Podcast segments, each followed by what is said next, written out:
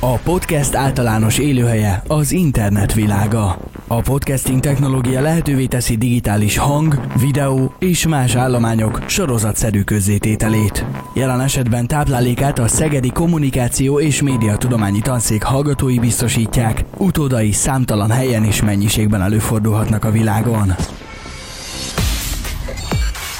Hallgass rá! Hogy lehet szívósabb egy gomba, mint egy dinó? Ha végighallgatja műsorunkat, ez is kiderül majd. Én Varga Gergő vagyok, ez pedig itt a Comcast, a Szegedi Tudomány Egyetem kommunikáció és média tudományi tanszékének műsora, amelyben szó lesz egy fiktív, áram nélküli világról. Megemlékezünk a 140 éves Szegedet elpusztító árvízről, beharangozunk egy mobil applikációt, amely előrejelzi a zivatarokat, aztán bemutatjuk a gasztropér anyját, és végül utána járunk, miért kellene sokkal többet tudnunk a gombákról. Tartsanak velünk, indul a Comcast. Ez a Comcast, a Szegedi Kommunikáció és Média Szakrádiós magazinja.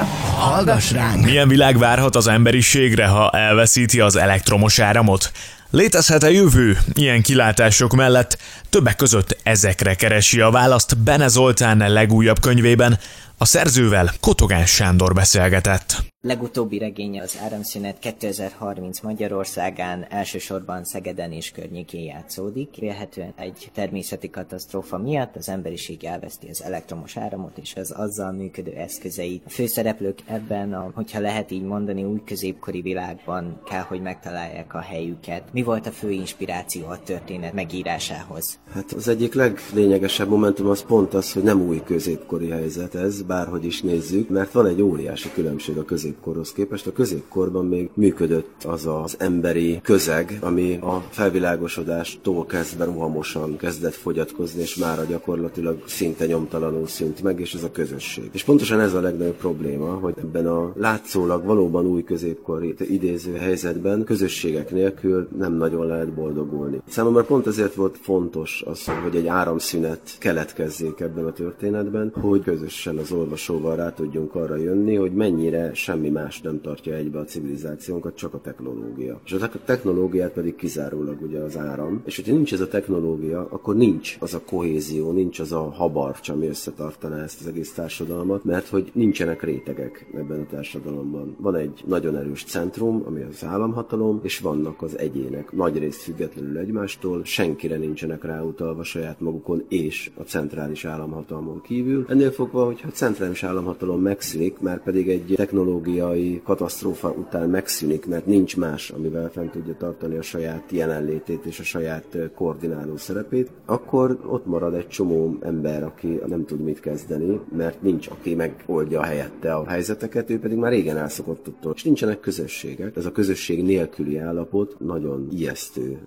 helyzetet és ijesztő eseményeket tud produkálni. Akadtak nehézségek, vagy valamilyen akadályba ütközött -e esetleg az írás során? Hát akadályba mindig ütközik az ember leginkább a saját akadályaiba. Nyilván ez sok mindentől függ, hogy éppen vannak egyéb dolgai is, nem mindig tud úgy koncentrálni rá. Ugye itt alapvetően ez a regény, ez két síkon játszódik. Van ez a sík, amiről már beszéltünk, ez a 2030 és 2040 közötti a regénynek a jelen ideje, ez az áramszünet síke, és van a múlt, ami mondjuk a 80-as évektől a 2010-es évekig tart, és a jövő, ami a jelen idő a regényben, az egy hagyományos, előrehaladó, kronológikus narráció, és a múltnak a részletei azok pedig látszólag össze-vissza keverednek bele ebbe a történetbe. Aztán a végére, sőt talán nem is a végére, hanem az olvasói visszajelzések alapján ebből a harmadára már úgy összeáll, hogy azért ennek a kettőnek nagyon sok köze van egymáshoz, és nem csak véletlen egybeesésekről, meg véletlen egymás mellé sodort történet részekről van szó. De nyilván, mivel itt két különböző technikával íródott részről beszélünk, ugye van egy fragmentált, ami a mi jelenünk és a regény múltja, és van egy hagyományos narrációval elbeszélt beszélt történet, ami a regény jelen idője és a mi, hát reméljük, hogy nem megvalósuló jövő időnk. Egy lineáris eseménysort egészen másképpen ír az ember, mint egy ilyen fragmentumokból álló dolgot. Más munkamódszer kell hozzá, más koncentráció kell ez a két síkhoz. Kicsit olyan is volt néha, mint hogyha két regényt írtam volna. Történet főcselekmény szálla mellett a főszereplő visszaemlékezéseit is megismerheti az olvasó. Ezt miért tartotta fontosnak? Nem csak egy szimpla kalandregényt szerettem volna írni, hanem azért szerettem volna kérdéseket felvetni, és a válaszok megtalálásához is valamiféle segítséget nyújtani. Mindazonáltal persze nincs nálam a bölcsekköve, nem tudom a válaszokat. Felvetéseim vannak. Ahhoz, hogy maga ez az esemény, ami az áramszünettel bekövetkezett, a homo homini lupus állapota, az emberiség ős eredeti állapota, a Hobbes szerint ember embernek farkas állapot kialakuljon, ahhoz szerintem nagy szükség van arra, amiről már beszéltem itt a közösségek erodálódásának, és ahogy ez miért történt meg, ahhoz pedig meg kell ismerni a múltat, azaz a mi jelenünk és a mi közelmúltunk, ami persze sokkal messzebbre nyúlik, akár a felvilágosodásig, sőt még korábban a reneszánszban vannak a gyökerei, de az tény, hogy a 20. századi ipari társadalom rendkívül fölgyorsította és tökéletesítette ezt a folyamatot, ami egy hatalmas paradigmaváltás az emberiség történetében. Más közegben élünk, más viszonyrendszerben élünk, mint évszázadokon, évezredeken keresztül éltünk, és ehhez nagyon nehezen alkalmazkodunk, és amikor baj van, akkor derül ki, hogy mennyire nem tudunk ehhez alkalmazkodni. Lehet, hogy majd egyszer fogunk tudni, de hát ez még nagyon kevés idő ahhoz képest, amennyi időt a más módon való gondolkodásban, világnézetben éltünk. Számomra ez fontos volt, hogy az előzmények is benne legyenek, hogy mi vezethet oda. Ugyan a regénynek van egy megoldása, de hát a regény megoldás meglehetősen szimbolikus. Én sokkal szkeptikusabb vagyok magánemberként, mint szerzőként. Azt gondolom, hogy ezt a civilizációnak a hanyatlását és végnapjait ezt belülről már nem lehet megoldani. Tehát Menglerrel értve egyet a civilizációk is olyanok, mint az emberek életciklusaik vannak, és a miénk az már a vége felé tart. Fontosnak tartottam az odavezető utat is, tehát nem szeretnék a jövőben sem és a múltban sem csak és kizárólag mondjuk egy kalandos történetet írni. Az nem baj, hogyha van benne, és mondjuk még izgalommal is lehet forgatni, de hogyha csak az van benne, akkor az szerintem kevés.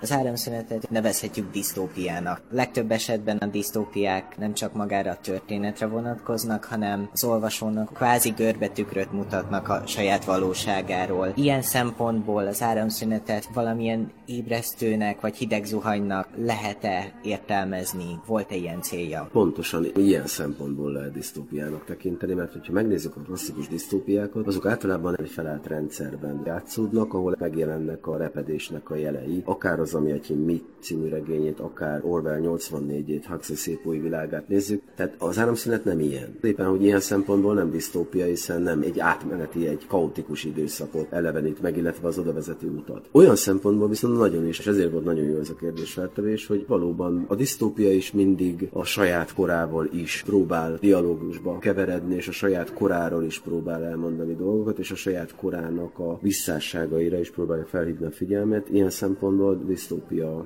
az áramszünet is, ez tény. Azt gondolom, hogy túlságosan önhittek vagyunk, így a nyugatinak nevezett civilizáció, a polgári demokratikus társadalmak a világon, Európa nagy része, az Egyesült Államok, Kanada, Ausztrália. Azt gondoljuk, hogy nálunk van a bölcsekköve, tudjuk, hogy mi a jó, hogy mi találtuk meg a legfejlettebb és legtökéletesebb és az emberhez legméltóbb társadalmi berendezkedést és az emberi életnek, az emberi céloknak, az emberi léleknek és az emberi szellemnek leginkább megfelelő mindennapi életmódot. De hát ez egy nagy kérdés, hogy ez valóban így van-e. Rendkívül sok pozitívuma és előnye van a nyugati civilizációnak, aminek egy része az antik a zsidó, a keresztény gyökerektől kezdve a reneszánszon át a felvilágosodásig húzódik. Nyilván ezen gyökerek nélkül felvilágosodás sem érkezett volna. Viszont van nem kevés olyan, ami veszteségként jelenik meg. Tehát, hogy ez a változás, ez a fejlődésnek tűnő, maga a fejlődés szó egy érdekes dolog, hogy nyilván technológiailag fejlődik az ember, de hogy egyébként fejlettebb a mi társadalmunk, mint volt ezer évvel ezelőtt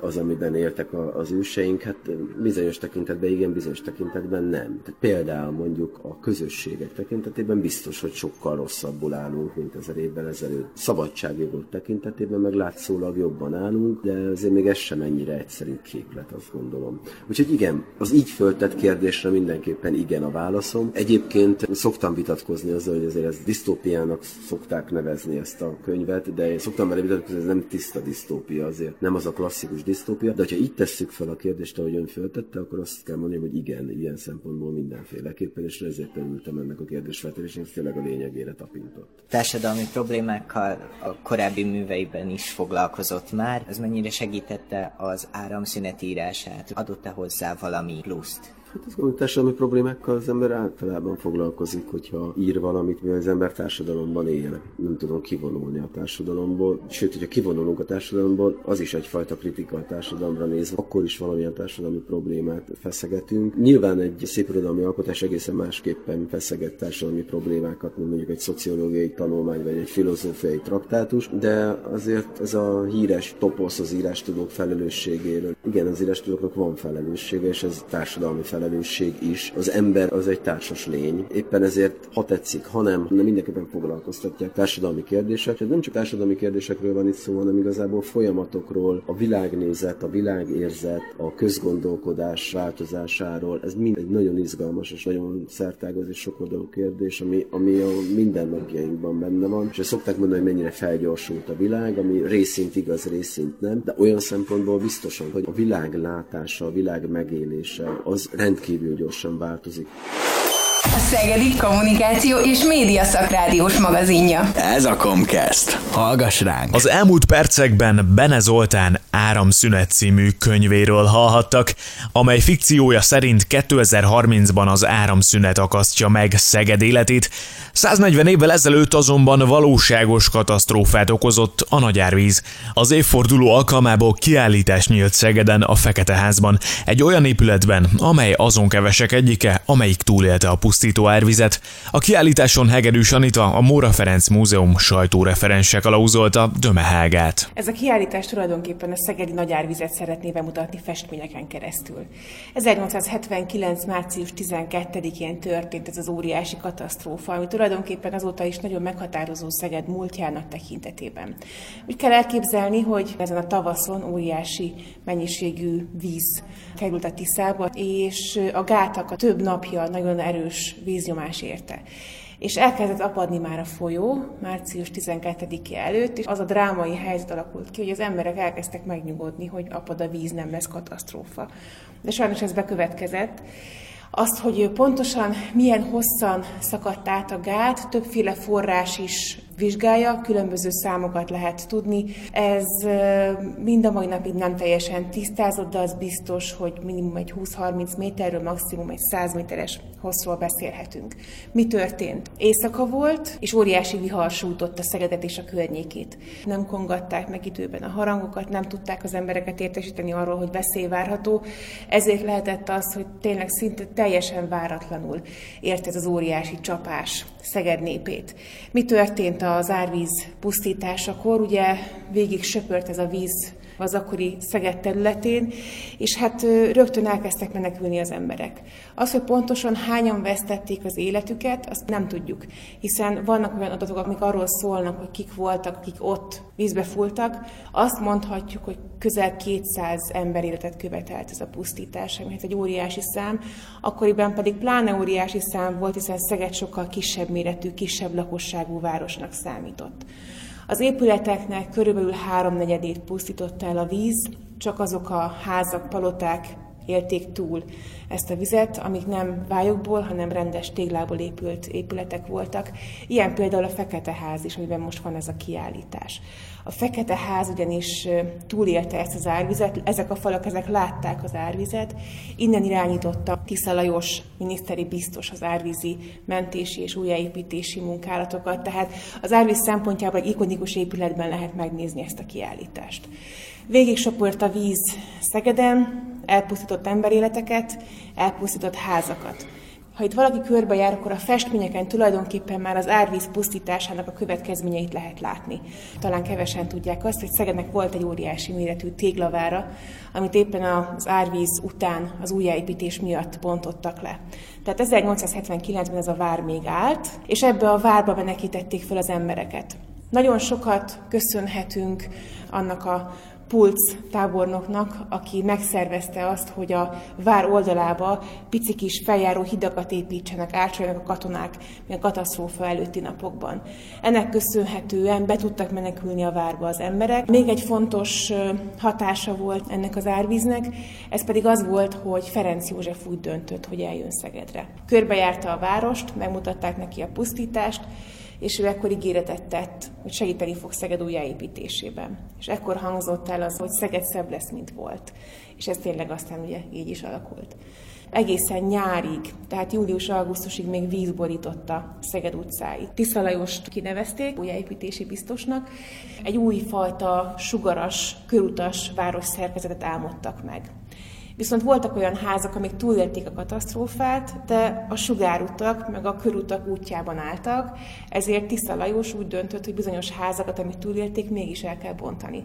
Tehát itt nagyon-nagyon komoly döntéseket kellett ahhoz meghozni, hogy a város olyan állapotba kerüljön, ami ennek ma ismerjük. Úgy gondolták az akkori döntéshozók, hogy ahhoz, hogy elegendő építőanyag legyen, ahhoz ezt a várat el kell bontani ugyanis nem volt elég, úgy gondolták, hogy nincs elég tégla, nincs elég építőanyag.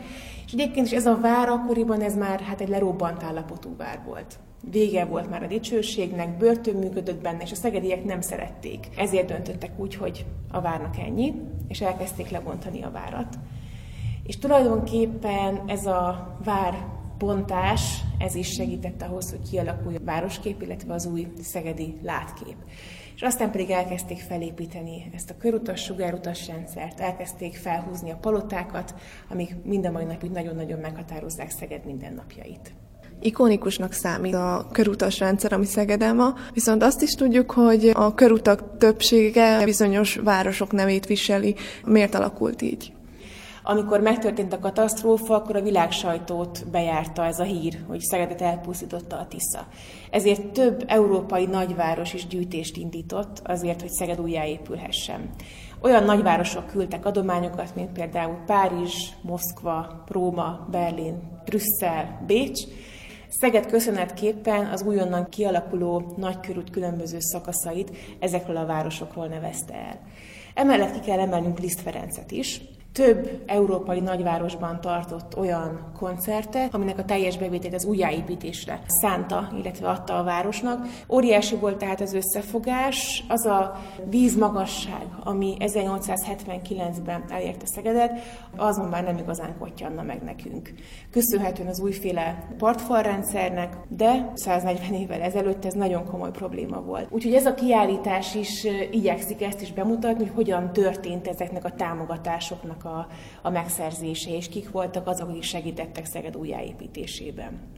140. évforduló alkalmával lett megnyitva ez a kiállítás. Mit tekinthetnek meg az ide látogatók? A kiállítás középpontjában festmények állnak itt a kiállító térben.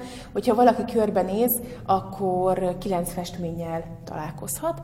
Ezek a festmények mindegyike a nagy árvizet mutatja be valamilyen szempontból feltűnő lehet a kedves látogatóknak, hogy itt néhány festménynek nagyon hasonló a kompozíciója. Azt lehet látni, hogy Ferenc József áll egy delegáció élén, és figyel, körülötte komoly arccal államférfiak láthatók, és az óriási pusztítás. Ez nem a véletlen műve, hogy ilyen festményeket készítettek a, a képzőművészek, ugyanis a Millennium környékén Magyarországon volt egy olyan kezdeményezés, hogy a különböző nagyvárosok a történelmük egy bizonyos darabját festményeken keresztül mutassák be. Szeged is csatlakozott ehhez. Itt tulajdonképpen az 1800-as évek végén, az 1890-es években hirdettek meg egy pályázatot. Ez egy meghívásos pályázat volt, és az árvízi pusztításról kértek festményterveket a festőktől. Kikötötték ezt, hogy Ferenc Józsefnek kell rajta lenni a delegációjával együtt, és látszódnia kell az árvízi pusztításnak néhány szegedi épülettel együtt. Érdekesség, hogy először Bencúr Gyulát kérték föl, de Bencúr nem tudta elvállalni, és erre a pályázatra Pataki László, Roskovics Ignác, illetve Vágó Pál képeit várták, és ebből a három képből végül is Vágó Pál festményét választották ki. Vágó Pál festmény előtt állva egy picit megszeppenhet a látogató, hogy hát ez olyan kicsi. Az a helyzet, hogy a végleges nagy festmény az a Móra Ferenc Múzeum dísztermében van. Három és félszer 7 méteres, tehát tulajdonképpen ez egy kisebb garzonlakás méret. Hát ezt a festményt mi nem tudjuk kihozni a múzeumból. Ezért egy úgynevezett olajnyomatot lehet látni. Teljesen hiteles, kicsinyített másolata annak a képnek, tehát itt lehet látni a kompozíciót magát. Vágó Pál nyerte meg tehát ezt a bizonyos pályázatot. 1902-ben készült el, körülbelül négy éven keresztül festette ezt az alkotást. ha valaki a nagy képet látta, akkor megfigyelhette azt, hogy középen van Ferenc József alakja, és Ferenc József lábai mellett van egy-egy furcsa árnyék. Az történt, hogy eredetileg Ferenc Józsefet egy osztrák katonai tábornoki egyenruhába festette meg Vágópál. És akkor Szeged népe elkezdte ezt úgy észrevenni, akkor kiakadtak, hogy hát ez mégis hogy lehet, amikor ez egy magyar fest, egy magyar múzeumban. És az a helyzet, hogy hát arra kényszerítették Vágópált, hogy fesse át ezt az egyenruhát, és ma már csak ez az egyenruha látható, egy huszár egyenruhát kapott végül is Ferenc József, ami valljuk be, hogy hát ilyen azért nem nagyon lehetett volna a valóságban akkoriban, de, de hát a, a, az alkotói szabadság az határtalan, pláne, hogyha van egy ilyen nyomás a nép, a közönség részéről. És az a helyzet, hogy ahogy telnek múlnak az évek, egyre jobban előbukkal ez a tábornoki köpeny, ezért van árnyék a nagy festményen Ferenc József lábainál. Ez a festmény tehát egy ikonikus ábrázolása lett a szegedi nagyárvíznek, és én azt gondolom, hogy minden mai napig, aki szeretne úgy jobban megismerkedni a nagyárvízzel, az nézze meg ezt a kiállítást a Feketeházban, illetve ha majd meg lesz a, a Móra Ferenc Múzeum felújítása, akkor oda is el lehet nézni, megnézni a nagy képet. Én azt gondolom, hogy ha valaki ott leül előtte, akkor hosszú perceket el lehet tölteni. Ezen a képen nem csak Ferenc Józsefet lehet látni és a delegációt, nagyon komoly államférfiakat, hanem lehet látni a katasztrófát túlélt szegedieket. Mindegyik arcon lehet látni azt a fájdalmat, a megtörtséget, ami igazi mélységet ad ennek a képnek, úgyhogy érdemes hosszabb időt is eltölteni ennek a vizsgálatával. Az ide látogatók számára biztosan lenyűgözőek ezek a festmények, viszont mi a helyzet a gyerekekkel? Minden egyes kiállításnál igyekszünk valamilyen olyan interaktív elemet belecsempészni a tárlatba, ami lehetővé teszi azt, hogy gyerekek is élvezhessék. Éppen ezért itt a kollégáim múzeumpedagógus bevonásával készítettek különböző interaktív játékokat a kiállítás kapcsán. Egyrészt, amit nagyon-nagyon szeretnek a látogatók, az egy hibakereső. Különböző számítógépes programok segítségével bizonyos festményekről eltávolítottak alakokat, formákat, részleteket a grafikus kollégáim. Oda lehet menni ezzel az eltávolított, retusált képpel az eredeti festmény elé, és meg lehet nézni a különbségeket, ki lehet találni. Aztán meg lehet kártyákon keresztül keresni, hogy melyik szimbólum, melyik tárgy, melyik festményen szerepel van nagyon aranyos szórejtvényünk, lehet kirakózni, lehet kifestőzni. Ezen kívül pedig még vannak természetesen hangdobozaink, egyrészt Tiszáról szóló verseket lehet meghallgatni, másrészt pedig Liszt Ferenc darabokat, amik szintén a Tiszához kapcsolódnak. Viszont két olyan elem van, ami szerintem nagyon különleges. Az egyik az, hogy ismét megszavaztatjuk a szegedieket arról, hogy ők kinek adták volna ezt a bizonyos megbízást az árvízi festmény pályázatakor. A három árvízi festmény vázlat, ami beérkezett erre a pályázatra, mindegyik mellé felragasztottunk egy kis üveg kavicsot, és ha valaki körbejárta a kiállítást, akkor a pénztárban kérhet vagy kéket, vagy zöldet, vagy sárgát, attól függően, hogy melyik festmény tetszett a legjobban. És itt a kiállító tér végén üvegekben gyűjtjük ezeket a kavicsokat, és hát kíváncsiak leszünk, hogy a kiállítás végén melyik színű kavicsból lesz majd a legtöbb. Ezáltal fog kiderülni, hogy melyik festményt szerették legjobban a mostani látogatók. És van még egy nagyon kedves része ennek az interaktív tárlatnak, ez pedig egy falra matricázott, szimbolikus bőrönt. Azt kérdezzük a látogatóktól, hogy ha jönne az árvíz, és csak egy bőrönnyi valamit vihetnének magukkal, akkor mit tennének a bőrönbe? kis cetlikre, posztitekre lehet ráírni, hogy ki mit szeretne magával vinni. Nézzük is meg szerintem, hogy mik vannak föl, mert nagyon bájosak is vannak. Nézzük, hogy ki mit vinne. Tehát például van, hogy anya, apa, én egy ilyen nagyon kisgyermeki írással cicámat, nyuszimat, nyomogatóplüst, családomat, aztán család, inni, enni és pénzt, de vannak viszonylag hosszú listák is, kés, kaja, innivaló, net, áram és hasonlók. Tehát azt gondolom, hogy már csak ezért is érdemes megnézni ezt a bőröndöt, mert nagyon érdekes és nagyon mókás válaszok is születnek. Tehát ennek a kiállításnak az a lényege, az a célja, hogy itt ne csak körbe szaladjunk a festményeken, hanem hogy tényleg megismerjük és, és picit megéljük azt, hogy mi is történt 1879-ben. Ezeknek a játékoknak a segítségével el tudnak mélyülni nem csak a gyerekek, hanem a felnőttek is. A látogatók és általában ezt szokták kiemelni, hogy mennyire jó, hogy ilyen interaktív, milyen jó, hogy az unokám is, meg a gyerekem is tudta élvezni a kiállítást. Ez a Mora Ferenc Múzeumnak egy nagyon fontos célja. Meddig tudják megtekinteni az látogatók a kiállítást? 2019. augusztus 31-ig tart nyitva a kiállítás, úgyhogy még van idő megnézni a nyár végéig. Elmondhatjuk, hogy az árvíz Szegedet valóban lesújtotta, de egyben a fejlődését is hozta, és pozitív irányt vett. Ez egy óriási katasztrófája a városnak, a szegedi nagy árvíz. A természet győzött akkor az emberi életek, illetve az emberi építmények fölött. Én azt gondolom, hogy ez a kiállítás is bemutatja és alátámasztja azt, hogy a nagyárvíz tette utána Szegedet egy nagyvárossá. A nagyárvíznek köszönhetően jöhettek létre azok az épületek, az a fajta modern városkép, ami mind a mai napig segít abban, hogy Szeged egy nagyon fontos hazai vidéki város legyen. Ez a Comcast, a Szegedi Kommunikáció és Média Szakrádiós magazinja. Hallgass ránk! Hegedűs Anitát a Móra Ferenc Múzeum sajtóreferensét hallották a Szegedi Nagyárvíz emlékére nyílt kiállításról. A 140 évvel ezelőtt történt katasztrófa is mutatja, milyen hasznos előre tudni, ha jön a víz.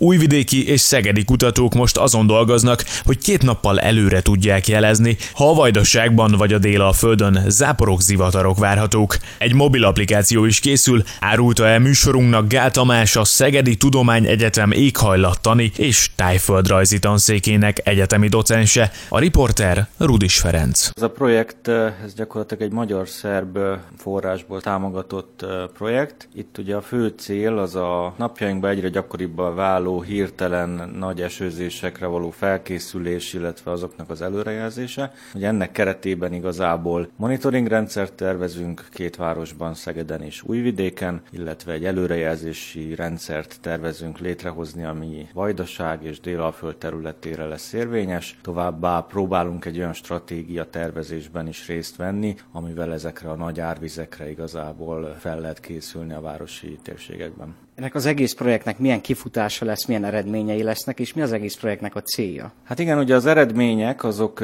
igazából kettő darab monitoring rendszer a két városban, ezek online elérhetően szolgáltatnak adatokat, itt ugye nagy csapadékokat célozzuk megmérni a városok több pontján. Itt az online felület az egy weboldal lesz, illetve egy mobil applikáción keresztül ugye nyilván ugyanazokat az adatokat meg lehet jeleníteni. Hát itt ugye a város lakossága értesülhet arról, hogy ugye mekkora csapadék hullott, ami ugye adott esetben esetben például ilyen biztosítási károknál ugye hivatkozási alap lehet esetleg a város lakossága számára, hogy tényleg mekkora csapadék hullott az adott városrészben. Itt azért azt kell megemlíteni, hogy ugye ezeknél az áporos csapadékoknál akár egy-két kilométer távolságokon belül is jelentősen más csapadékmennyiség van, így ugye ez a részletesebb hálózatbiztos segítségül lesz a város lakóinak. Ugye a másik ilyen produktum, az pedig egy előrejelzés, ez minden nap fut le reggeli órákban, és két napra előre mutatja meg a várható csapadékot ebbe a térségbe. Ezt is a weboldalon fogjuk szerepeltetni, illetve hát a mobil applikációkban. Ennek ugye a fő célja az az, hogy ugye a város lakosság, hogyha értesül arról, hogy a következő egy napban mondjuk lesz egy ilyen nagyon záporos csapadék, akkor arra fölkészülhet. Hát nyilván mondjuk magánházaknál ez mondjuk csak behozzuk a kerti bútor, de adott esetben például a környezetgazdálkodási cégek akkorra időzíthetnek mondjuk ilyen csatornatisztítást, hogy fölkészüljenek a kárenyhítésre, illetve számos helyen lehet ezt alkalmazni. A pályázatban a vajdasági fél, az újvidéki fél is részt vesz. A két egyetem, a két tanszék között a kapcsolat új keletű, vagy van ennek valami fajta története? Hát igen, ez már egy hosszabb kapcsolat, már már évtizedes nagyságrendű. Itt az Újvidéki Egyetem intézetével dolgozunk együtt, hát ott is nyilván nem az egész intézettel, hanem néhány kutatóval. Már volt egy korábbi magyar szerb projektünk, amiben hasonlóan dolgoztunk, ott hőmérséklet monitoring volt a cél két városban, illetve hát számos kutatási együttműködésünk van, több nemzetközi projektben együtt veszünk részt, illetve hát nyilván ugye ilyen oktatási egyéb együttműködésünk is van az Újvidéki Egyetem illetékes kollégáival. Vannak-e már kézzelfogható nyomai az egész projektnek? Hát belsősöknek már van kézzelfogható nyoma, tehát nyilván az időjárás előre ez a rendszer már fut. Most jelenleg a megjelenítésen dolgozunk, ez ugye a Szegedi Egyetemnek volt a feladata a projektben. Bizonyos részek már szabadon elérhetők, de nagyon el vannak dugva. Várhatóan nyárra teljes mértékben ez az előrejelzési rész működni fog. A megfigyelési hálózatnak a telepítése az egy kicsit összetettebb dolog, tehát ahhoz már ki kell menni úgymond az irodákból. A műszerek telepítése április hónapban történik meg, utána nyilván integrálni kell a rendszert, tehát az is vélhetőleg nyáron fog megjelenni az online felületen tesz jelleggel. Magával a várossal, az önkormányzattal is megvalósul valami fajta együttműködés, ezt hogyan kell elképzelni? Hát igen, itt ugye az, az egészbe úgy fogtunk bele, hogy ez a fajta monitoring rendszer telepítése anélkül, hogy a város támogat minket nem sikerülhet. Ennek egészen egyszerű prózai okai vannak. A Szegedi Egyetemnek nincsenek olyan ingatlanjai itt a város szerte, ahol ezeknek az eszközöknek az elhelyezését meg lehet oldani. Így ugye a város is projekt résztvevő, ugyanúgy, mint a Szegedi Egyetem. Tehát egyébként ebben a projektben öt résztvevő van, három újvidéki és kettő szegedi, ugye a három újvidéki közül kettő egyetemi kar, illetve az ottani csapadékkal, meg vízzel foglalkozó városi cég, részünkről Szegeden, meg az egyetem, illetve az önkormányzat, aki részt vesz. A város adja számunkra a mérőállomások helyeit, ott ugye nyilván áramot biztosít, internet elérést biztosít, hogy ugye az adatok be tudjanak érkezni gyakorlatilag 10 perces gyakorisággal, illetve hát ugye a, a várossal együtt dolgozunk ezen a csapadékkal kapcsolatos stratégiai terven. Itt ugye a városnak a vállalása volt az, hogy több óvodában ilyen csapadék gyűjtőrendszert telepít. Ez a csapadékgyűjtőt úgy kell elképzelni, hogy a, a tetőkre lehulló vizet összegyűjtik, és akkor később azt öntözésre lehet használni. És ugye ez egy ilyen példa lesz ebben a stratégiai tervben, hogy mit is lehet kezdeni ezekkel az adott esetben veszélyes csapadékokkal. Mire lehet felhasználni a csapadékot? Pontosan milyen célra hasznosítható? Hát igen, itt ugye azért ez egy összetett kérdés. Tehát ugye a városok esetén azért azt kell megemlíteni, hogy a városok azok nagyon száraz területek. Ugye azért száraz területek, mert mi nem szeretünk úgymond a sárban mászkálni, hogy, hogy a városban megyünk. Ugye nyilván ezért is megoldott ugye a csapadékvíz elvezetés. Ugye ennek van egy olyan hátulütője, hogy az a víz az eltűnt a rendszerből, tehát gyakorlatilag a városi parkokat lehet, hogy egy nagy csapadék esemény, esemény után mondjuk 10 órával vagy egy nappal később már öntözni kell, mert ugye elvezettük onnan a lehullott vizet, és hát emiatt azok kiszáradnak. Tehát ugye itt ezeknek a csapadékoknak a kezelésénél fontos szempont lehet, hogy ha azt a vizet ott helyben meg tudjuk tartani, mert hát nyilván előbb-utóbb leesik, akkor azt később öntözésre használhatjuk, és ez nem csak a fáknak jó, hát meg a növényeknek, mert nyilván ugye nekik lételemük, de nekünk is jó, mert ugye amit a növényzet ugye párologtat, az egy hőelvonás, tehát ugye annál hűvösebbek lesznek azok a városi területek, és végül igazából a város lakóinak nem kell olyan terhelő, magas hőmérsékleti viszonyok között élni mindennapjaikat. A Szegedi Kommunikáció és Média Szakrádiós magazinja. Ez a Comcast. Hallgass ránk! Gál Tamást a Szegedi Egyetem docensét hallották. A Szegedi Egyetemen egyébként nem csak az időjárás kerül napirendre, hanem a gasztronómia is Sauer Judit gasztropéresnek köszönhetően, aki újságíróból lett brandépítő. A közéleti újságírást hátrahagyva engedett az éttermek, piacok, evés-ivás, utazás, más kultúrák gasztronómiai csábításának.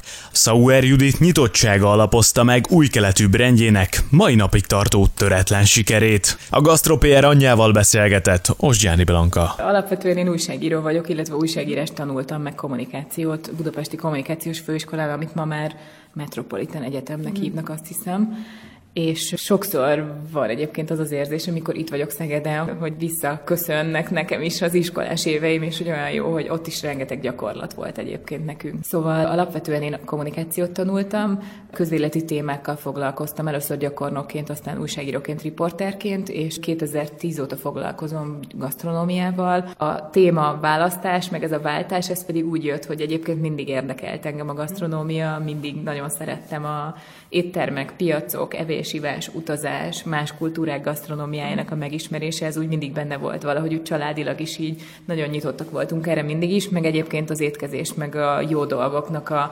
szeretete az úgy mindig fontos volt nálunk, és igazából akkor, amikor úgy döntöttem, hogy politikai témákkal annyira már nem szeretnék foglalkozni, viszont a kommunikáció meg az újságírás azért ugyanúgy érdekel, akkor indult így először utazás, aztán gasztro témában kezdtem elérni cikkeket, és aztán tulajdonképpen a gasztró területen meg megismerkedtem rengeteg izgalmas emberrel, és a PR része a munkámnak, meg az egész gastro PR, meg a saját cégem, azután ennek kapcsán indult be, hogy 2010-től kezdtem egy gastro startupnál dolgozni, mint PR-os, és teljesen ilyen learning by doing, azaz úgy tanultam meg, ahogy csináltam ezt a dolgot. Most már ötödik éve dolgozom a saját brandem alatt tulajdonképpen. Gastro projekteknek, éttermeknek, borászatoknak a kommunikációjával foglalkozom, és rengeteg izgalmas embert ismerek meg, meg nagyon jó projektekben veszek részt, úgyhogy nagyon szeretem. És neked ez munka vagy hobbi? Hát én azt hiszem, hogy mindkettő. Nagyon nehéz egyébként szétválasztani, bár van ez a mondás, hogy foglalkozzál olyasmivel, amit szeretsz, vagy amit szívesen csinálnál, és akkor soha többet egy percet sem kell dolgoznod. Ez nagyon romantikusan hangzik, egyébként nagyon szeretem, amit csinálok, tehát alapvetően nagyon szerencsés vagyok. Viszont azért azt is el kell mondani, senkit ne tévesztem meg a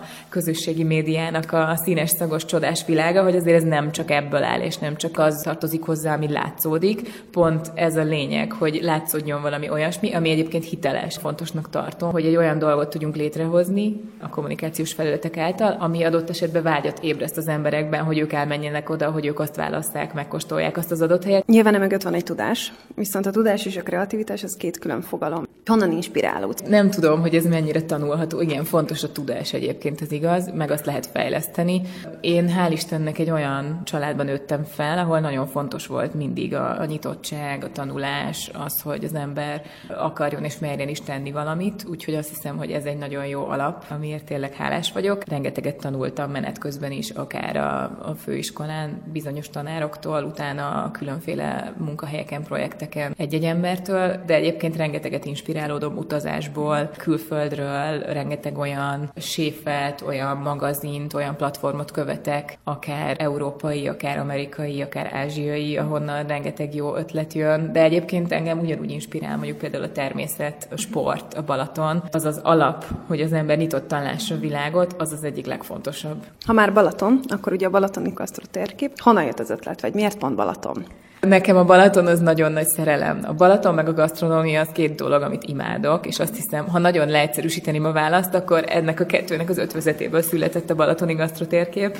Ez a rövid válasz, a hosszabb válasz az meg úgy hangzik, hogy egyébként én már gyerekkoromban is ott nyaraltam, aztán később felnőtt koromban alakult ki egy ilyen erősebb kötődés igazából a balatoni régióval kapcsolatban. Én nagyon-nagyon szeretek ott lenni, nekünk van egy kis házunk az északi parton, nekem ott így megáll az idő, és ilyen fantasztikus, tényleg feltölt, inspirál, mindenféle jót tudok csak erről mondani, és néhány évvel ezelőtt volt egy olyan ügyfelem Balatonon, Csopakon, ahol egy olyan kampányt sikerült megvalósítanunk, ami nyomán elindult bennem egyfajta gondolkozás, hogy mit lehetne kitalálni, hogy a Balaton nem csak abban a két hónapban, július-augusztusban, főszezonban izgalmas, mint ami egyébként az emberek fejében van, vagy a köztudatban van, és akkor kezdtem ezen gondolkozni, és az ötlet az így jött, hogy szerintem sokkal többre megyünk kommunikációs platformokon keresztül, hogyha nem csak egy valamit próbálunk meg mindenáron áttolni a világba, hanem hogyha sok jó dolog összeáll, és annak van valamilyen közös klassz üzenete, abból össze lehetne gyúrni valamit, ami már áttöri azt, amit eddig nem sikerült. Úgyhogy igazából a kiinduló pont az az volt, akkor még csak egy kisebb régióban a Balatonon,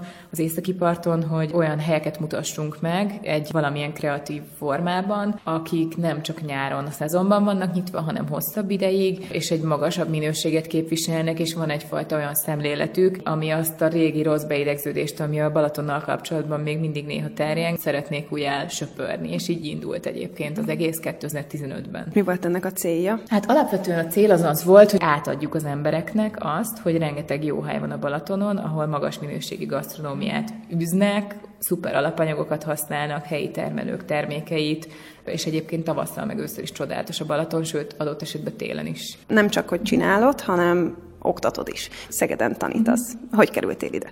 Több szempontból felmerült a nevem, és akkor így keresett meg engem a Pusztai Bertalan tanár úr, hogy lenne kedvem esetleg óraadóként eljönni, és találjuk ki, hogy milyen formában, mert hogy izgalmas ez a dolog, mert a diákoknak lenne rá igénye, és egyébként szerintem nagyon-nagyon jó az, hogy itt ilyen gyakorlati képzés van, meg hogy olyan embereket elhívnak oktatni, akik nem klasszikus értelembe vett tanárok, hiszen én sem vagyok az, hanem arról beszélnek nyilván egyfajta rendszerbe foglalva, amit egyébként tényleg a való élet szemléletben is csinálnak, és ezáltal egy csomó olyan dolgot tudnak átadni a diákoknak, ami már egy nagyon nagy előnyt jelenthet majd akkor, amikor innen kilépnek, és egy sokkal színesebb, nyitottabb tudással fognak rendelkezni. Mégis hogyan tanítasz? Milyenek az óráid? Én azt hiszem, hogy érzésből egyébként. Emlékszem, hogy amikor két évvel ezelőtt, mikor először jöttem, az első szemeszterben volt valamikor ősszel az órám, ugye két nap tömbösítve, és emlékszem, hogy tényleg izgultam, hogy rendben, rendben, én ezt csinálom, ezzel foglalkozom, nap mint nap ebbe vagyok, de hogy vajon egyrészt egyáltalán ez érdekele valaki, tényleg érdekli őket, de hát különben nem hívnának, és nem lennék itt, és nagyon sokat készültem, megkérdeztem a környezetemben egyetemistákat, vagy ebben az életkorban lévő embereket, hogy ők hogyan tudnák ezt befogadni, minek örülnének, hogyan építsem fel. Úgyhogy igazából elkezdtem, megcsináltam, sokat készültem.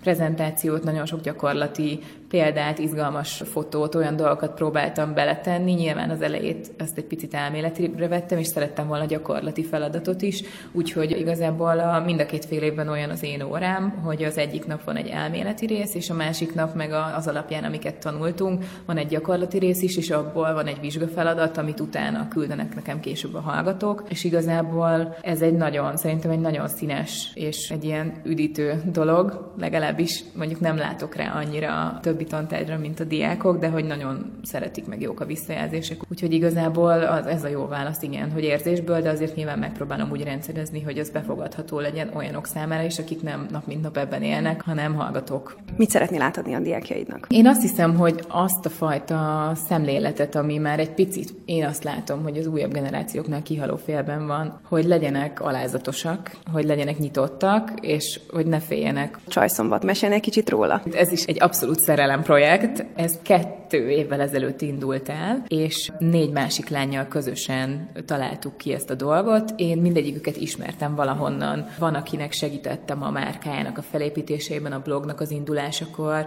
van, akivel együtt jártam főiskolára, van, aki engem keresett meg, és velem készített kreatív témában interjút, szóval mindegyiküket ismertem valahonnan és elkezdtük egymás oldalait követni, de nem volt mindenkinek mindenkivel személyes kapcsolata, és egyszer volt egy olyan posztom, ahol valami nagyon szép reggelit lefotóztam, és ott alatta elindult a kommentelgetés, és akkor Szabó Jucus írta oda, hogy akkor lányok meghívlak titeket egy reggelire, gyertek át hoznám a konyhámba, és akkor végre megismerkedünk. És akkor így indult ez, hamar kiderült, hogy nagyon egy hullám hosszon vagyunk, úgyhogy egyébként mi menet közben lettünk barátnők mindegyikükkel, és egyébként meg az ismerettségünknek a kiinduló pontja az meg szakmai volt tulajdonképpen, mert tényleg létezik ilyen, hogy egymást inspirálják nők, egymást segítik, és az egészet tulajdonképpen úgy találtuk ki, hogy mondjuk minden hónapban egyszer reggelizünk együtt közösen, megbeszéljük a szakmai témákat, ugye mindenki kreatív területen dolgozik, van, aki gasztroblogot vezet, van, aki kertészmérnök és saját termékei vannak, a Bazsalikomos kert, a Jucusnak van az öt hozzávaló blogja, Dórinak a Pándárte, ami egy kreatív blog, ő csinálja a legrégebb óta a blogolást, illetve Orsi egy új fotós, akivel dolgozunk, és akkor igazából mindenki elmesél meséli, hogy ő éppen mivel foglalkozik, mivel tudunk egymásnak segíteni, és mindig készítettünk fotókat is, és jött sok észrevétel, hogy nem lehet csatlakozni. És akkor itt találtuk ki, hogy mi lenne, ha tartanánk workshopokat, ahova egyébként el lehet jönni. Így lett Csajszombat a neve, negyed évente mindig egy szombaton, sőt olyan is volt már, hogy vasárnap, mert hogy sokan jelentkeztek és megismételtük. Igazából egy olyan nap, ami nőknek szól, kikapcsolódhatnak, egy olyan program, ami értelmes, feltölt, kikapcsol, és közben meg mégis azért úgy kiszakadhat a mindennap napokból ezáltal, és ez nagyon szeretik a vendégeink, és akkor igazából mi egyébként is barátok vagyunk, mi szoktunk csinálni külön is programokat, meg vannak ezek is, és ennek kapcsán már mindegyiküknek külön-külön, meg együtt is voltak olyan megkeresései, amiből meg egyébként együttműködések, meg munkák is születtek. Úgyhogy ez is egy közösségi marketing, és közben meg egy baráti társaság, és egy olyan irány, meg egy olyan platform, amit egyébként mindenkinek ajánlok, hogy egymást segítsük, pozitívan álljunk hozzá, hogy a nők fogjanak össze, de nem csak a nők, hanem bárki, és akkor sokkal előrébb lehet jutni minden szempontból. Ez a Comcast, a Szegedi Kommunikáció és Média Szakrádiós magazinja. Hallgass ránk! Sauer Judit gasztropérest, a Szegedi Egyetem kommunikációképzésének egyik oktatóját hallották. Az étlapok szerves részét képezik a különböző gombaételek, de sokan nem gondolnák, hogy földünk megóvásában is milyen fontos szerepet játszanak ezek az élőlények. A gombák ráadásul roppant szívósak. Gondolták volna, hogy túlélték a dinoszauruszokat? Varga Tordával az MTA Szegedi Biológiai Kutatóközpont gombagenomika és evolúció csoportjának kutatójával Szent Györgyi Lili beszélgetett. A gombák mindenhol ott vannak a hétköznapi életünkben. Ha csak az étkezésre gondolunk, mindenki eszik valamilyen pékterméket, péksüteményt, ahol az élesztő, mint gomba játszanak fontos szerepet, de az eredéses termékeknél is gombák látják el a fő funkciót. Ezen kívül a gombák a környezetünkben is mindenhol vannak, így a saját testünkön is, csak a bőrünkön egy tucat gombafaj található, és így közvetve a különböző betegségekhez is hozzájárulhatnak.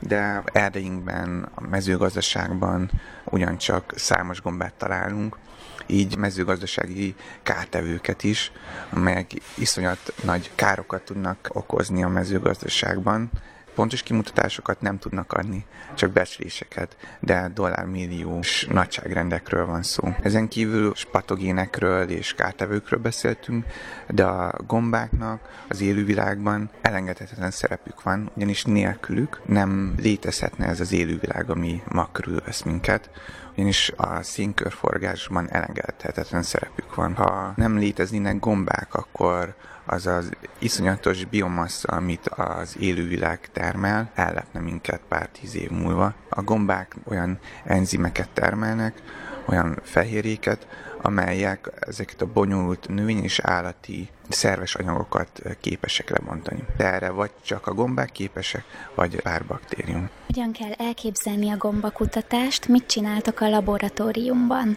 A gombakutatás ugyanúgy néz ki, mint minden más kutatás. Több szakaszra hozható, vannak előkészítési fázisok, tervezési fázis, és ezután valamilyen pályázatot szükséges elnyerni, amivel tudja a kutatót finanszírozni az adott kutatást, és utána történhetnek a laboratóriumi vagy akár informatikai vizsgálatok. Ha a laboratóriumi vizsgálatokra gondolunk, akkor ott is meg kell tervezni minden kísérletet, rövid és hosszú távon is, és egy ilyen kísérleti kutatási terv mentén próbálunk választ találni az adott projektben feltett kérdésre.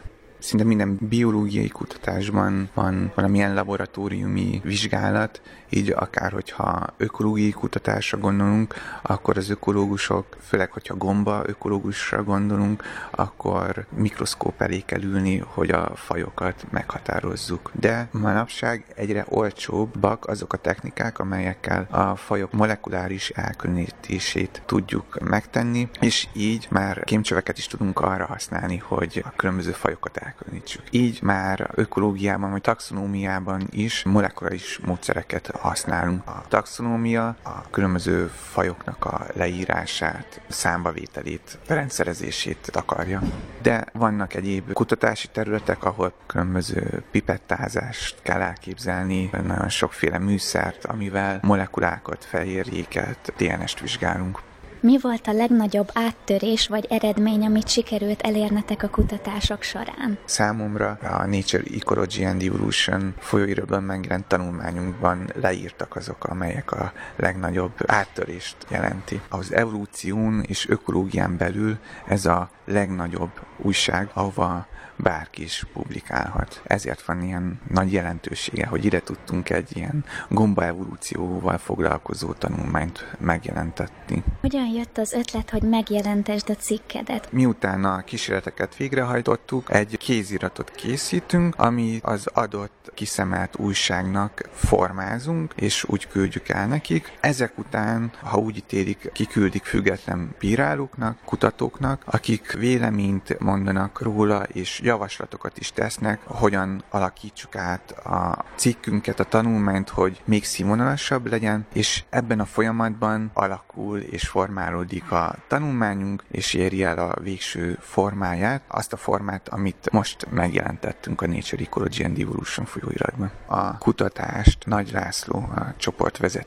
álmodta meg és tervezte meg. A cikk sikeréhez elsősorban ő járult hozzá. Ő az, aki anyagi forrást talált ennek a projektnek a kivitelezéséhez. Nagy László három évet töltött az USA-ban, és a akadémia egyik programjának köszönhetően, a lendület programnak köszönhetően tudott hazajönni és megalapítani a jelenlegi csoportot a kutatóközpontban. A megjelent cikkben az ő neve szerepel az utolsó helyen, ami egy kitüntetett pozíció annak a senior kutatónak, aki az egész tanulmány mögött állt, és aki irányította a kutatásokat. Így elsősorban neki köszönhető az, hogy létrejött ez a kutatás és cikk. Az első hely is egy kitüntetett pozíció, ahol az én nevem szerepel, ott pedig azok a kutatók szoktak megjelenni, akik a legtöbb munkát fektették bele az adott tanulmányba, akik a legtöbb kísérletet, illetve legtöbb elemzést hajtották végre, és a cikk írásában is jelentős szerepük volt.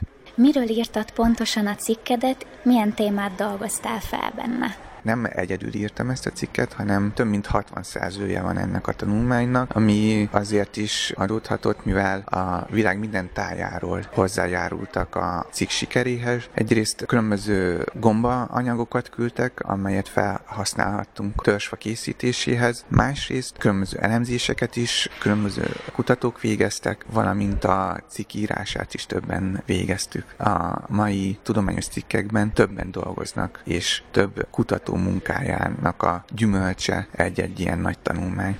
A téma az a termőtest képző gombák evolúciós történetét tanulmányoztuk, és próbáltuk megérteni. A termőtest képző gombák között ott van minden ehető gomba, amit a boltokban, a polcokon látunk, a csiperke, vagy a laska gomba, de erdei kátevők is, például a tuskógombák. Egy tuskógomba faj az, amit a világon a legnagyobb élőlénynek is mondanak, és akár egész hegyoldalakat tud kiírtani, használni, de vannak köztük szimbionta fajok, amelyek a erdei és látszárú közösségekben is elengedhetetlen szerepük van. Ezt a csoportot vizsgáltuk, mivel eddig csak mozaikus ismereteink vannak az evolúciójukról, és mi voltunk az elsők, akik egy globális képet próbáltak nyerni arról, hogy milyen evolúciós történeten mentek keresztül a jelenlegi fajok. Állatokról és a növényekről relatíve sokkal többet tudunk. Tudjuk, hogy az egyes földtörténeti korokban nagyjából milyen főbb események zajlottak le, milyen kihalási események, illetve milyen fajképződési robbanáson mentek keresztül az egyes növény és állati csoportok. Eddig semmit nem tudtunk a gombákról ilyen szempontból, és a mi tanulmányunknak köszönhetően most már egy teljesebb képünk van az élővilág evolúciójáról.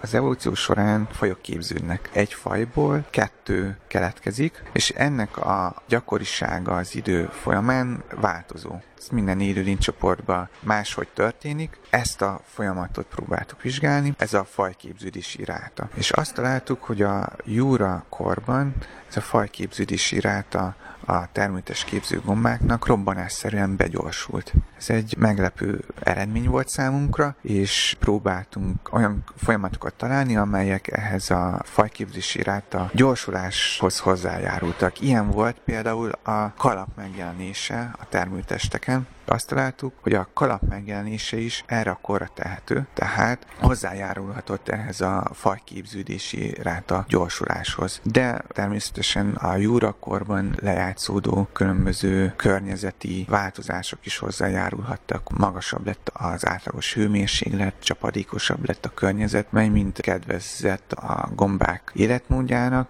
de nem csak a fajképződési rátát vizsgáltuk, megvizsgáltuk a fajok kihalásának dinamikáját, azt találtuk, hogy a kréta végén, mikor a dinoszauruszok és egyéb élőlénycsoportok, így a növények is egy tömeges kihalási eseményen mentek keresztül, a gombáknál nem tapasztaltunk hasonlókat, ami egy újabb eredmény, ami azt mutatja, hogy a gombák világa máshogy működik, mint a többi élőlénycsoport. Jelenleg milyen kutatásokat végeztek, illetve van-e kilátásban olyan kutatás, amit a jövőben el fogtok végezni? A kutatócsoport, amikor megalakult évekkel ezelőtt, a többsejtűség kialakulásával foglalkozott, és még foglalkozik a mai napig is. Így az egyik nagyobb jelenleg futó kutatásom is ezzel foglalkozik. A gombák világában nagyon sok faj csak egy gomba szövedéket képez, és ilyen formában létezik egész életciklus alatt. Viszont vannak gombák, amelyek ebből a egyszerű gombaszövedékből egy komplex háromdimenzió evolúciós, többféle sejtípus tartalmazó képletet képez, ezt hívjuk amúgy termőtesnek. Ez a csiperke termőteste is, ezt hívjuk hétköznapi nyelven gombának. Tehát ez a gomba egy komplex többsejtű képlet, és az a kérdés, hogy mi járulhatott hozzá, milyen evolúciós tényező ahhoz, hogy ilyen komplex képleteket tudjanak termelni ezek a gombafajok. A kutatásom során ennek a genetikai hátterét vizsgálom, legmodernebb módszerekkel. Az egyetemi tanulmányaim alatt többek között foglalkoztam mikorizás gombákkal. Ezek a gombák a növények gyökerén élnek, és egy szimbiotikus kapcsolatot alakítanak ki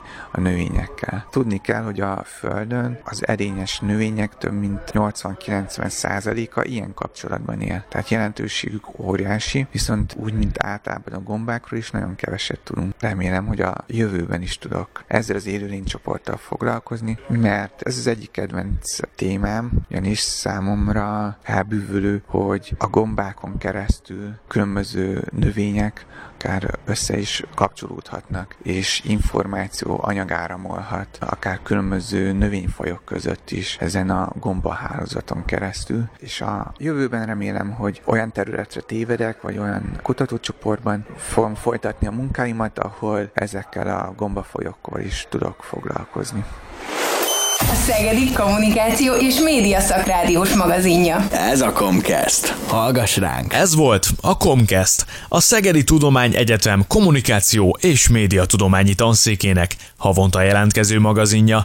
Köszönöm figyelmüket riportereink Szentgyörgyi Lili, Osgyáni Blanka, Döme Helga, Kotogán Sándor és Rudis Ferenc nevében is. A műsor elkészítésében részt vett még Pusztai Bertalan, Duránszkai Zsolt és a felelős szerkesztő Hegedűs Márk. Búcsúzik önöktől a műsorvezető Varga Gergő. Találkozunk a jövő hónapban is, a viszonthallásra.